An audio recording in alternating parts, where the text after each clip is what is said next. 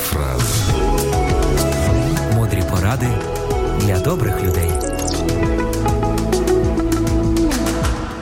Чесність дуже цінна якість людини. Мабуть, саме чесність найкраще свідчить про високий моральний та духовний стан людини. Авраам Лінкольн у молодості працював у невеличкому сільському магазині, де, крім інших обов'язків, виконував обов'язки касира. Одного разу ввечері, підраховуючи касу, він помітив, що грошей там на декілька центів більше, ніж повинно було би бути. Він довго роздумував, звідки міг би взятися цей надлишок. Доки нарешті не вирішив, що зробив помилку і дав одній бідній жінці невірну здачу. Він одягнувся і поніс їй ці кошти. Коли він прийшов у дім цієї жінки, виявилося, що це були дійсно її кошти, і вона мала у них велику потребу. Люди дізналися про цей вчинок Лінкольна і прозвали його чесним. Згодом він заслужив довіру всієї країни і був обраний президентом Сполучених Штатів Америки. Біблія каже: